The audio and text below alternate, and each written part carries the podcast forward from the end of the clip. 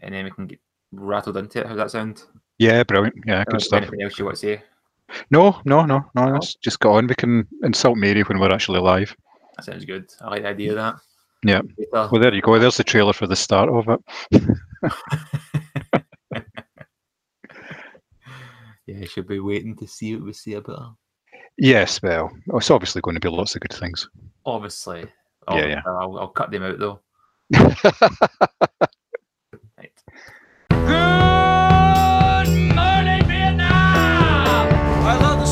napalm in the morning.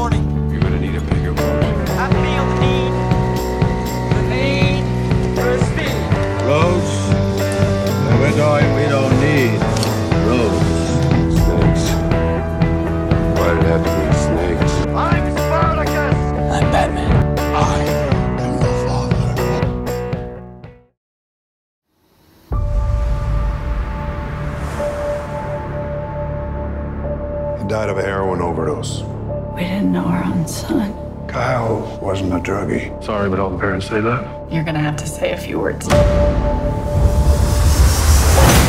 Kyle's dead. Tell me what happened. He got mixed up with some drug dealer. Viking. He likes hurting people. What is it with all these nicknames? Speedo, Viking, Eskimo. It's a gangster thing. Did you have a nickname? Wingman. Wingman. I'm gonna kill him.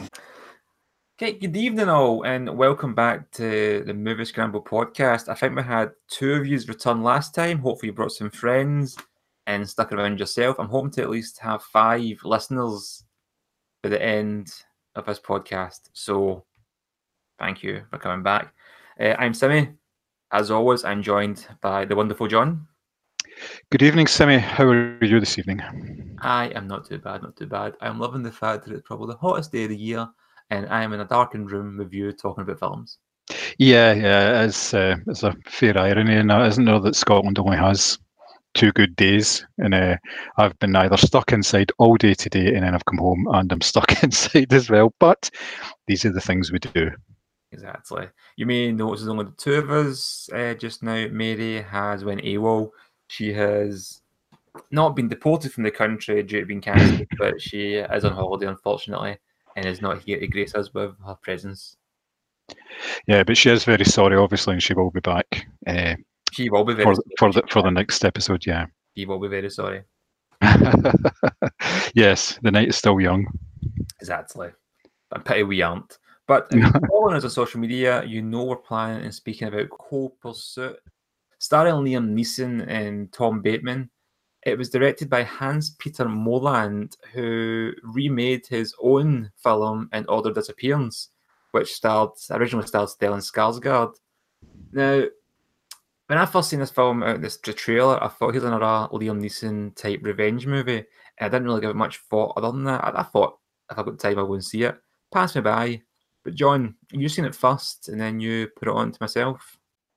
Yeah, I saw it when it came out at the cinema at the time.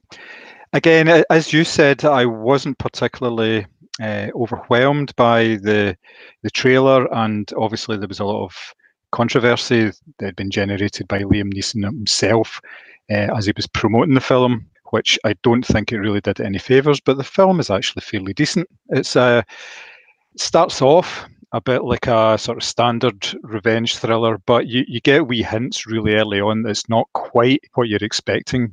Starts off with an Oscar Wilde quote, which uh, is a bit sort of highbrow for, for these type of films. So that gives you an idea that it's not quite uh, as serious as you think it possibly would be, and you kind of see that uh, it's trying to do something a wee bit different in terms of Neeson's performance and the, the story and everything that it's trying to tell. Um, what did you think? I wasn't impressed, to be fair. No, Um, no, I mean, were you. I mean, I first seen the trailer for it, I thought again, this could be interesting. Liam Neeson, revenge thriller. It's his bread and butter these days. And you told me it had a bit of kind of black comedy to it, some, some Mhm. dark humour. And I thought to myself, well, do you know, it's Liam Neeson playing a snowplow driver who goes after gangsters when his son is murdered. I suppose if you're going to make a film like that, it has to not take itself seriously. yes, I- of course, yeah. I just didn't think it worked tonally. Um, I liked the I liked the style of it at first. had that kind of it reminded me of True Romance. Mm, yeah, th- there was an influence, that kind of influence from sort of, yeah, sort of Tarantino-esque, I would say, in, in Mhm. certain ways, with the way that it was a very dramatic setting and uh, especially all the characters. And I've got to say that uh, all the the antagonist and all his crew all have nicknames as well, which is the kind of thing that you would associate with a, a sort of Tarantino-style film as well. It's, it's, it's- there are elements of that. Mhm. But uh, sort of the main character, I thought was I, I, I was I was more interested in the main character because he, he he didn't come across as being this sort of flawed individual, and he didn't come across as being uh, a sort of typical Liam Neeson type revenge artist. In that he's got a particular set of skills. I mean, his set of skills extended to the fact that he could drive a snowplow. you know, there wasn't much more to it than that. Um, I liked the way that um, it it set the tone really early on, as I say, with Oscar Wilde quote and the dramatic backdrop. But then they, it used music in a really good way as well because uh, it was using sort of certain dark elements and uh, tonally it was it was making it out to be uh, like a film that was your sort of standard revenge, but then there was certain po- points in it and it would play like a wee happy tune, or you would have Barbie Girl playing in the background, and that kind of really lightened it and really changed it. And I thought, yeah, that's not bad. It actually, it kept me interested rather than just going from point A to point B to point C, and there was really nothing in between that really sort of kept your interest. I did think though that uh, the, the violence was particularly brutal in it for some reason, I've, I, and it was completely unexpected. I didn't think that it was going to go that way at all. I think that was probably uh, something that was taken from the original Norwegian film uh, rather than uh, it was used for American audiences. I think that um, there was a lot of elements taken from the original film and he just redid them um, because he could. He wanted to make an American version of the film, but I think it's very, very close to the original. Uh, I've seen parts of the original film and it looks like they've lifted dialogue wholesale from it and they've lifted scenes from it as well. So, you know, you've, you've got to think one way, why did they do it? And then another way, you've got to say fair play to the director for actually just doing it that way as well. Yeah, kind of straight, straight remake. I haven't seen the original, but on upon looking up on Wikipedia and the plot and stuff, it didn't look like they deviated much from it, if at all. I just kind of I liked the idea, as you're saying, that all the kind of villains had their own wee nicknames and stuff. And as Liam Neeson kind of worked his way through them all, killing them, it came up with their name with a little Mhm. cross to signify they died. And I, I, I thought that was quite cute in a way. It's Yeah. quite nice, a nice wee kind of. I don't like the word quirk, but I can't think of a better word just now. Again, it reminded me of True Romance. Even the score had that kind of True Romance kind of wee Badlands style Mm, leitmotif to it. I just, I didn't find it a lot of fun. You know, and I Mm. kind of to the point I was like, right, this film isn't going too much in another direction here. Liam Neeson's playing the film like a straight revenge movie, yes. but the rest of the film and about him is this more kind of wacky black comedy. And I just didn't think Yes. really merged very well. hmm Yeah, there was it was him and his wife, and they were totally serious and straight. And then there was his brother and his brother's wife, who were just completely off the chart in terms of, as you say, wackiness. And the main antagonist as well, he was very, very sort of full on, almost like pantomime bad guy in parts. You know, he would Mm. moan and complain about uh, his son getting like fatty foods and all this sort of stuff. And yeah, he'd, he'd no no compunction at all about like shooting somebody in the head. It's just part of his job. You know, it's just very. It was very. I, I know what you mean. It was quite strange, but because of those elements, that's why I I enjoyed it more than obviously uh, you did. And maybe that's the point of the film, you know, the, the fact that it was two separate worlds. And I just thought when it collided, the film didn't really know what it wanted to be at times. And I, I like Liam Neeson as, a, as, comedic roles. I thought it was brilliant in extras. He's great at playing the straight man. Mm, I just didn't find that there was much humour in his scenes, even when the worlds kind of collided. And the violence was over the top, as you say, it was very, very brutal. But a kind of comic book element to it Yes, of course. but ju- but does suit the kind of the tone of the movie at times. I just think, like I keep saying, it was just a, it was a mesh. I don't think it really worked. And I just didn't find the film a lot of fun, and I found it too long as well. Like some great set pieces, but you had like, Liam Neeson driving through the snow, and it just looked, it looked great. It Mhm. looked absolutely fantastic. And the final, the third act, kind of big battle, was quite inventive.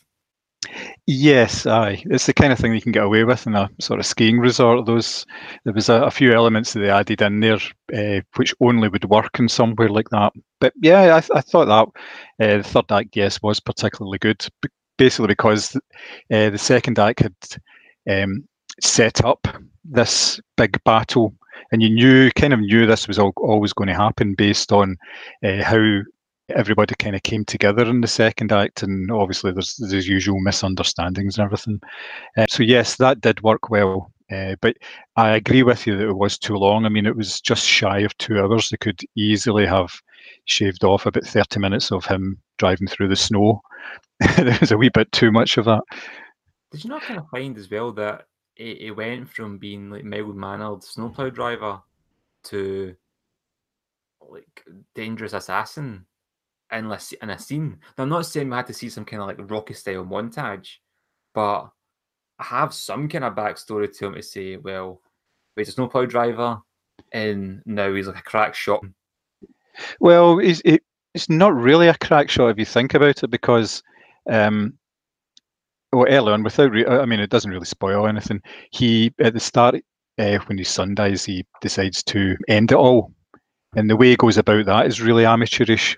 And he kind of figures out from that that he can't really use a gun in that way because he's not very good at it. So he basically makes it off like a, a sawed-off rifle, if you like, and he can only you can only use something like at really close range and he can get away with it at really close range and it works. He's not he doesn't turn into a sharpshooter, but yeah, there there isn't really any sort of build up or understanding why he became like that. I think it, it was almost as if something really just snapped inside him. You could kind of see that in a way. I can see the the type of character that he was and how it led to it because uh, when he was getting the award for being Citizen of the Year right at the very start of the film, he just he was not interested. You know, he was saying, "Well, how many words do I have to say here?" You know, so he's a guy who uh, just basically likes what he does and likes being in his own. And it didn't it didn't really work. You're you're right. It didn't work in terms of him uh, becoming this. Uh, assassin, but it was really rubbish at it. It kind of, uh, it was really old as well because of it, when he was like carrying bodies, he was out of breath and everything like that. And uh, there's a, a memorable uh, scene where he's involved in a fight with a guy, and uh, the guy's just as unfit as he is, and they're both knackered. they're both like laughing and going, "Oh, how you doing, old man?" and all that sort of stuff. And that was quite good because it, it did show that he wasn't like this sort of super assassin type, you know, relentless, never stopping. You know, he had to stop for a breath and maybe like, you know, sort out his, his dodgy knee or whatever. You know, there was there was elements of that. You could also tell that he was quite kind of a capable guy because he works outdoors, and I mean, he had a big garage, so he must be he must be capable. it can't it can't be all bad if you've got a big garage, you know. What did you think of uh, Laura Dern and his wife uh, and her part? I thought she was very criminally underused. Aye, absolutely. I was really surprised. I mean, it's always good to see Laura, D- Laura Dern on screen. She's a absolutely fantastic actor, but she was hardly there at all, and she had very little to do. I didn't Just know she was in it. And when she popped up as his wife, I thought, oh, Laura Dern's in this. That's, that's a bit Mhm. interesting. And then she was barely in it to the point you're like, well, why was Laura Dern in this film? Exactly, yes. They could have just, uh, well, that's one way they could have saved about 15 or 20 minutes just having her uh, not be there. Mhm. And that gives them another reason for going off the rails or whatever, you know. But yeah, yeah, I, I'm, you know, a wee bit disappointed with it. But I it, was, it was a reasonable way to pass a pass an evening, you know. There are worse ways. So, John, would you recommend the film? Um, cautiously, yes, I'd recommend it. It's if it if it comes on the telly, yes, it's worth a watch. Or if you're looking for something just to not really totally invest in, because let's face it, everybody likes these type of films now and again. You don't have to watch something uh, intently. Sometimes it can just be uh, something that's on, and you're just half paying attention to it. So yes, I, it, it was an okay film. Um, I have seen better, but I've seen a hell of a lot worse than that. So I am going be controversial and say I wouldn't recommend this film. If you're a Liam Neeson fan, not going to do any harm to watch it, but he has got better films out there. He's got better revenge films out there as well. and because there's only two of us, we can't even go a tiebreaker. So we're leaving it entirely up to you whether split in the middle. Do you want to see this film or not? Please, if you do see it or if you have seen it, let us know. We are very, very interested in your thoughts. How can I help you, boss? Uh, I'm uh, I'm looking for a, a tux. You got it. When's the wedding? Uh, it's not a wedding. My uh, my wife and I were uh, renewing our vows. Still going strong, huh? That's what I like to hear. How's about we get you measured? Huh? Sure.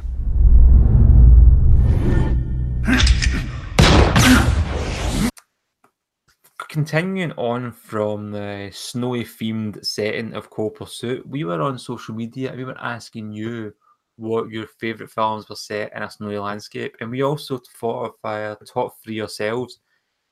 John, do you want to go first? What's Sure.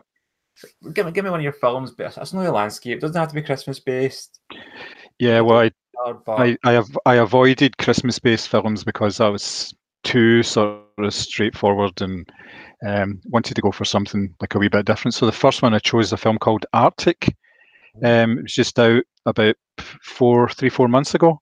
It's uh, Mads Mikkelsen, and it, he is pretty much the only person in the film. He's a, a pilot who uh, has crashed in the middle of the, a tundra, and uh, his radio isn't working, so he's had to make the best of it. Uh, basically, set up camp in the ruins of his plane, and uh, he's got this portable wind-up radio thing that he takes up to the top of a hill every day, and he goes fishing, and he basically just tries to survive. Now, and it's very, very much just you're watching him go about his daily business for the first half of the film, and then uh, he manages to get a signal out. Somebody tries to come and rescue him, and it goes on from there. Now, it's a terrific performance from uh, Mikkelsen because he's a terrific actor. Uh, there's nothing for him to play off because he's got no one he does. It's not like uh, Tom Hanks in Castaway where he's got his imaginary friend Wilson. It's just him. Uh, and it just works really well. It's really absorbing. You get totally uh, caught up in these sort of daily dramas, and because of the the whole landscape thing and the fact that it's ice and snow everywhere, everything he does is fraught with peril. You just you just don't know what's going to happen to him at all. It was an excellent movie. that sounds quite interesting. I haven't heard of that. And I do like Mads Mikkelsen, so Mhm. I would definitely put that on my list if I came across it on Netflix.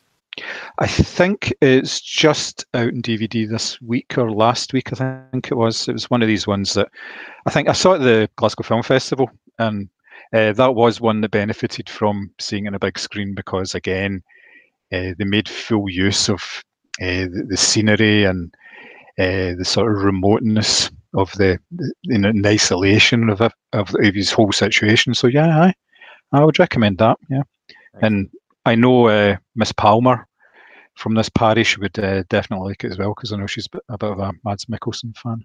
Yeah, let's be honest. She probably recalls that Carlsberg advert he's in.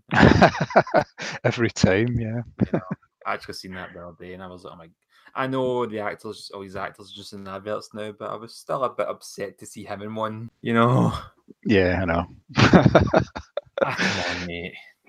I am gonna go with Thirty Days of Night. Ah, good choice, man. Yeah.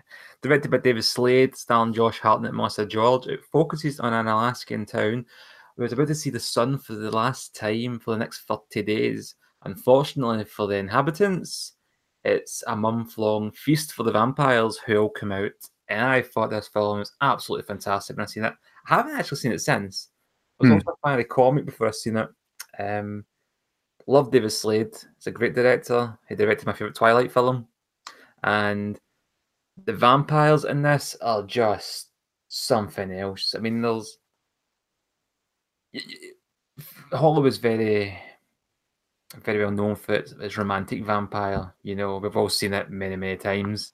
And yeah, the, sh- the shimmery ones. Yeah, yeah, you know, you know, something seductive, something alluring. In this, are total utter monsters, and the film is just brutal from start to finish. And I just loved it. I love the setting, I love the idea of it. You know, there's no sun, there's no sunlight. Yeah, I, it's a lovely sort of uh, pale blue hue to the whole film, isn't it? It's really, really well done just to uh, emphasize the fact that there's no sun and everything. I, I, was just really surprised that nobody had really come up with that idea before. Mm-hmm. It seems such a simple idea. The fact that you know there are places in the Arctic Circle that goes dark for at least a month uh, out of the year, you know, and who loves the dark? The vampires, you know. But yes, yeah, the vampires were particularly brutal on it. It was good. It was a really good sort of cat and mouse game in it as well. You know, uh, when they were trying to hide, just to try and get through the days and everything and keep quiet. Because usually you get some sort of a uh, respite in a vampire film because there's days and then there's nights. So you've got the respite during the day, but you didn't have that at all. It was just totally full on. That's what exactly. You watch any vampire film, you know, and it's like, yeah, what are they're doing, they're trying to hold out to the next day. Hmm. Whereas from Dusk Till Dawn or the Hammer Horror Dracula films and stuff, they're basically just trying to see out the night until the sun comes up and they're safe. Can't do that for a full month. Hmm. Yeah, yeah. Really changes I, the game. I really like Josh Hartnett as well. I thought he was very good in it. I, I was really surprised that he never became like a sort of major A-list star because I thought he really had it in him. But I know he's still acting away and he's, he's he is in sort of reasonably major roles and everything, but he's not didn't quite make it to that sort of status that I thought he would probably get there. You know, he, he had the looks and he was obviously a pretty decent actor as well, but a bit of a shame. Yeah, you're right. He's a very good actor. Um, don't disagree with anything. I agree with all of it. And Melissa George, who is just amazing, let's be honest, mm-hmm. hasn't really been in much either, and she's very good. I will, I, I like her, and she's good. Yeah, yep. Aye, right. It's good cast, good director, very brutal idea. A comic book movie that isn't made by Marvel or DC for a change. oh, actually, don't quote me on that. It'd be an offshoot. Mm, I can't. I can't remember. Yeah. Point being, it's not a superhero film. You know, it's a very original comic book tale, something a bit different, and it's a brutal horror film in its own right. Mm-hmm. Mm-hmm. Yep. Totally. Next for me is The Hateful Eight. Oh, uh, I had that in my shortlist. Uh, Quentin Tarantino. I had the 30 Days of Night in my shortlist as well. I was going to be one, but I thought you would have probably picked that one anyway. Uh, yeah, The Hateful Eight, uh, the Tarantino epic. Uh, Ennio Morricone score, uh, set in the snowy wilderness you know, eight people stuck in a cabin. Uh, I just love everything about it. It is sort of prime Tarantino. All the characters are really interesting. They get really well developed. They've got such good dialogue. It's all done in the, the interaction between them. I always thought it was a, a, a really funny thing that he uh, he decided to film this in 70 mil and then set the majority of it in the inside of a cabin. Yeah. which I thought he didn't make use of uh, a lot of the the sort of outdoor stuff. There was a bit of it, but um, the the whole reason they're there is because of the snow and because they're all stuck and uh, the whole sort of claustrophobic atmosphere and everything. Just such a great film, great performances. Kurt Russell's immense in it. He's just so good. I mean, that man can carry a beard. He's just something else. Uh, but I don't think it's a bad performance in it. So yeah, that's choice number two for me. It's a very good choice. I really enjoyed the Hateful Eight. I remember having to go and see it at the showcase because Cineworld weren't showing it. Do you remember mm. that? Yes, that's right. Yeah. And I always remember because uh, the showcase were doing a discount for Cineworld members. to the showcase with my pass and I showed her it. And the woman at the desk looked at it and looked at me and went, This is a showcase. And I'm like, Yeah, but you're doing a promotion. And she went, Oh, yeah, ah, I'm like, yeah, I'm not a total idiot. wonder if I'm the only person that's done that in the past. Mm, probably not. No. Probably not. But I really enjoyed the Hateful Eight. And going back to what we were saying about better seen films in cinema, that's definitely one that was worth seeing in the cinema. Yes. Oh, yeah. For every element of it, for the, the visuals, and uh, as I've, I mentioned before, the Ennio score. I mean, he came out of retirement to do uh, a score for Tarantino, and Tarantino has famously never used score before. It's all sourced music, whether it be classical or whether it be sort of uh, needle drops. Mhm. Uh, but for that one, yep, it was all score, and it works so well right from the start. The sort of the opening bars when they're, they're showing the titles and everything. It's just great. Such good music. It's a movie as well that it's a Tarantino film specifically that doesn't seem to get a lot of love. Mm, yeah, uh, it's, a, it's a bit of a shame that, I, and I can't really understand why. It's as good as anything that he's done, as far as I'm concerned. Your second choice, I'm going to go with another Liam Neeson film actually, okay? The Grey. I've never seen it. Never seen it. I've, I've always, uh, it always pops up in sort of film four and things like that, but I've never sat down to actually watch it.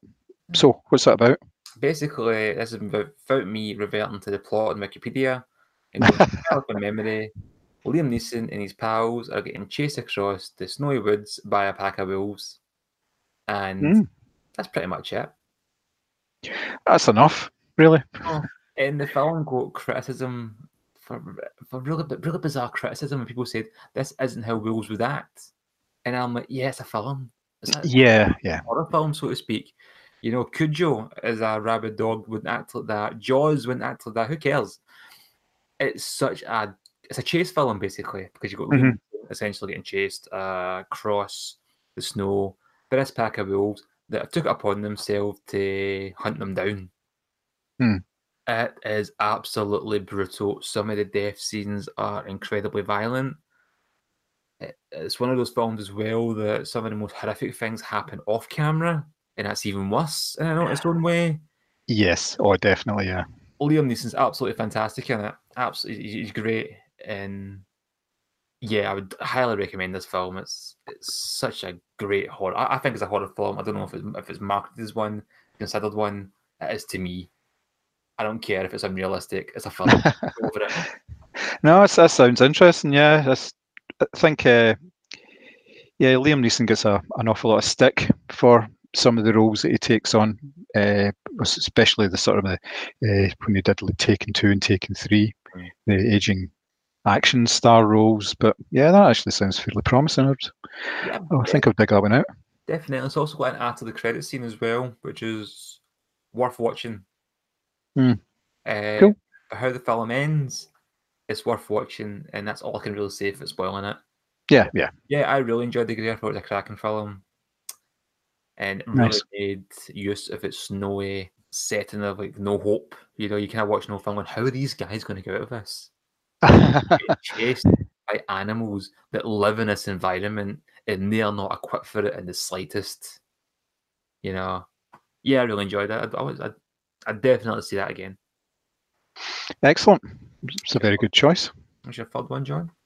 My third one is a fairly obvious one. It's uh, Die Hard 2. Oh, nice, nice. which uh, obviously, well, that kind of fits the bill with everyone. It's a Christmas film, obviously, um, and it's set in an airport that's uh, been snowed in. So uh, John McT- John McClane, sorry, John McTiernan. John McTiernan directed the first one. Uh, this one came from uh, Renny Harlin, and obviously Bruce Willis returned as uh, New York cop John McClane. This time he's in an airport to, to meet his wife Bonnie, coming off a flight, and of course uh, all sorts of bad shit goes down. Terrorists take take over, and all the planes are stuck in holding patterns, and it's up to it's up to John to try and figure things out. So cracking movie. It's obviously uh, it's got a Christmas song in it as well. It makes full use of the fact that yep, it's snowing. It's in a horrible airport. I think it's Dulles International Airport. I think it is. Uh, just all round classic movie. One of the better uh, part two movies of uh, some of the of, of all the ones that are out there. It, it makes good use of the fact that everybody knows what John McClane's like from the first film, but sort of expands his range a wee bit and just sort of introduces other elements as well. The fact that he, he is a, a loving husband and everything, because at the very start of the film, like uh, one of the attendants in the airport is trying to chat him up and he, he produces his ring, you know, oh, oh, hey, I'm married, you know, this kind of thing, you know. So it's it sets him up as being a, like a, a particularly nice guy.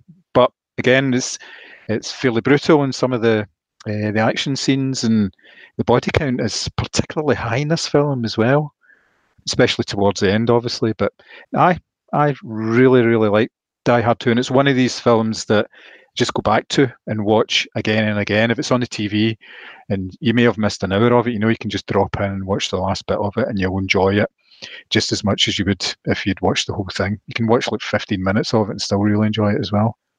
Yeah, I totally agree with you. There. Uh, I'm a big fan of Die Hard 2. As, from the original trilogy, it's probably my least favorite Mm-hmm. was Die Hard, Die Hard with a Vengeance, and Die Hard 2. But Die Hard was a very underrated film. As you say, it's a great sequel. It, it kind of does rehash the plot of the first one, but it, know, it, but it knows it does. Yes. Reference to that. And it just kind of changes the setting from a tower block to the airport. Mhm. Got some great set pieces, a great supporting cast, some good comedy in it. And Bruce, uh, Bruce Willis is just fantastic again in the role. Yeah, he was obviously the sort of the height of his fame at that point, and he could basically do no wrong. I think, uh, obviously, there was a spectacular fall from grace in terms of his popularity and everything, but and obviously there's well, uh, allegedly there's people that have uh, had real problems with him uh, on set and everything, which I mean that could be just Hollywood tittle tattle. You just don't know. But in terms of his output, you know, you can't you can't fault it when you've got things like uh, the Die Hard films or the early ones at least.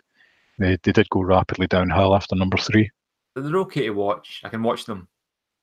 you know. Yeah, they're disappointing. That's Yeah. more than anything. You know, you, you want it to be really good because of the first three. You want a sort of continuation, but and you just don't get that.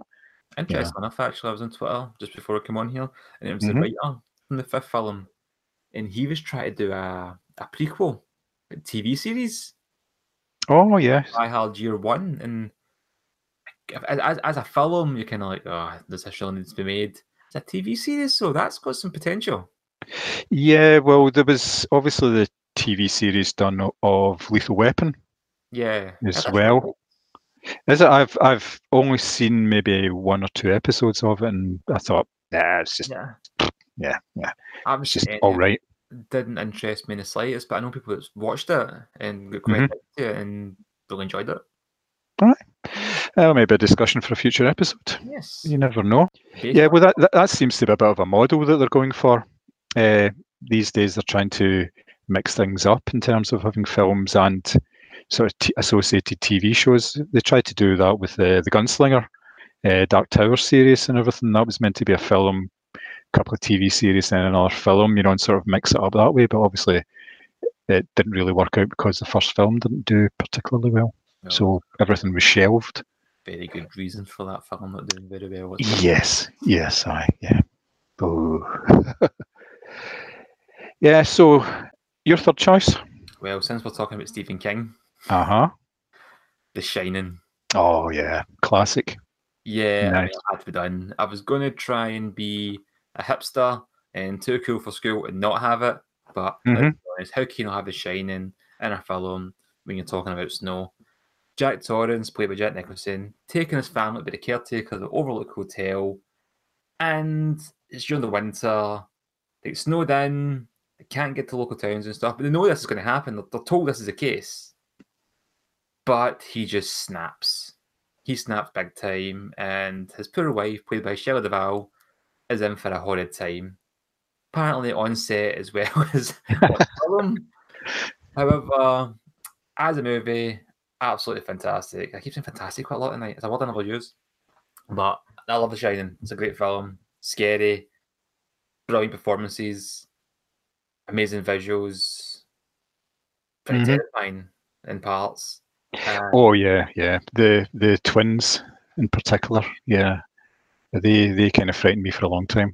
That was after seeing that film. Yes, it was quite harrowing. You know, um, they again they, they made good use of the the fact that it was set in this isolated, uh, sort of rambling hotel, uh, and, and that kind of just made it very very creepy. Uh, the Shining's one of these films that have sort of it's worked its way into the sort of uh, the sort of public consciousness. It seems to crop up every now and then. Like there's obviously there was the the old "Here's Johnny" uh, sort of catchphrase that was around for a while. But now you're getting references to it, like in like Ready Player One, and uh, obviously there's a new Stephen King film, Doctor Sleep, which is a, a follow up to it with Ewan McGregor, I believe, playing the adult son in it. So and that looks quite good, and it uses a lot of imagery from The Shining, uh, and I was really surprised at that because obviously Stephen King famously didn't like the film version of The Shining. It it was too far away from his original idea of what it should be like, and he obviously did it again. I've not seen it, but um, I mean, I, I thought like Kubrick is Kubrick. You know, he was just absolutely fantastic, and he was going to make his own film of the material. That's what he always does. He always sorry, he does. He always did that. Uh, he would take it and sort of mold it to his own image, and he didn't really care if the, the original writers liked it or didn't like it. But yes, fantastic choice. Really, really good. Impressive. I've heard mixed reviews on the miniseries, and the first time I heard about it, I heard it's just terrible. It's not worth watching. Years Mm. later, people kind of looked at it a bit more kind of fondly in retrospect, and were like, "Do you know what? It's not that bad. It's worth watching, especially if you're a Stephen King fan." Yeah, yeah. Interestingly enough, you probably do know this, but The Shining wasn't well received when it first came out hmm by critics. Critics didn't like it, and now it's considered one of the greatest horror films ever made. Yeah. Uh, a genius. And it just goes to show you you can't trust critics. Apart from us, we're not going to tell you a film isn't any good just because we're trying to be cool. We're going to tell you it's not very good because it's not very good. yes. Well, and it's obviously very easy for us to have differing opinions as well without uh, having a massive fallout. Now, if Mary was here, she would always have a big fallout with us about all sorts of things, but uh, we were able to have a disagreement about Cold Pursuit. And, you know, I'm still talking to you. Exactly. Do you know what? In 30 years' time, I might watch Cold Pursuit and think it's the greatest film ever made. Yeah. How things are going to age, you really don't know. Yeah, well, you can come and visit me in the nursing home and tell me what you think then. So, did you have uh, any honourable mentions? Anything that you'd considered for your shortlist? I do have Just some quick- mentions. Uh, another Stephen King one actually had Misery. Mm-hmm. Oh, yeah, good. Uh, yeah, yeah. Alive, uh, and it's a pretty, pretty grim movie, but not all the way through. It's a very kind of harrowing and a sh- Yep. But Cool. Also, it's life affirming, but you know what I mean. It's got a very positive story behind it, but the human Mhm. struggle and things like that. But it's a hard watch, it really is. Yeah, yeah. Well, I had um, Snowpiercer, which obviously we've covered in the site. Yeah. It's been around for a number of years. That's that's a particularly interesting film because just based on the story of how it was put together, and then uh, Harvey Weinstein tried to dismantle it for the American audience and uh, reassemble it into a film that he thinks that they would like, and all the controversy surrounding that. Uh, and as a result, it didn't actually. I don't think it's. It never had an official cinema release in the UK, but it's Mhm. now on Netflix after many, many years. I think we reviewed it back in like 2014 or something. You know, when it initially came out. Yeah. What else? I had Wind River, which was a, uh drama from last year, which Yeah. was not. It was, wasn't wasn't too bad, and uh, Day After Tomorrow, as well, which wasn't fully set in. You know, a sort of. It was more weather than snow, so I didn't really think of that. But it's a, a nice touch of uh, wolves in the city in that one as well, which yeah, it's all right. Yeah, because I was going to add Groundhog Day as well at one point, and Ah, And Groundhog Day was a good one, but I just, in terms of, the, I, I thought I wanted something more that snow had more of an impact.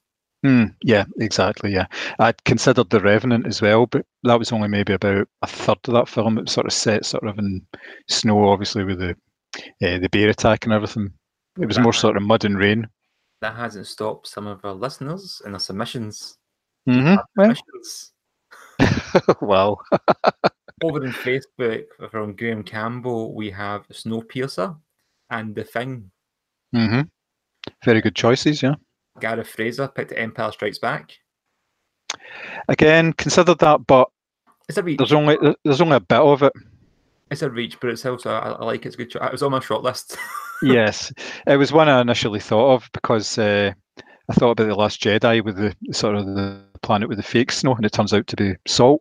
yeah, and you know, and it creates the sort of the red patterns and everything when the the Tie fighters are going along uh, on it. But yeah, I Empire Strikes Back is just a classic anyway. So yeah, it could it could, could probably in most be in most discussions that we have. Put on any list. Great, oh, great Deadly Pursuit, which I haven't seen. No, not seen that one. No. And Lynn Downey had The Nightmare Before Christmas. Ah, yes, very good choice, Lynn. Over on Twitter, we had a comment from Stuart McIntyre, who, regarding Cold Pursuit, said he still wants to know how long the guy at the end was parasailing. One of the worst films he's ever seen. I didn't want to mention the parasailing because that would kind of, uh, if I'd started talking about that, I'd probably just gone into a whole uh, thing about the, the final act and uh, sort of the, some of the humour involved in it. But yes, I it, it, was a particularly silly moment. But as I say, I I kind of touched on it in the when we were talking about it.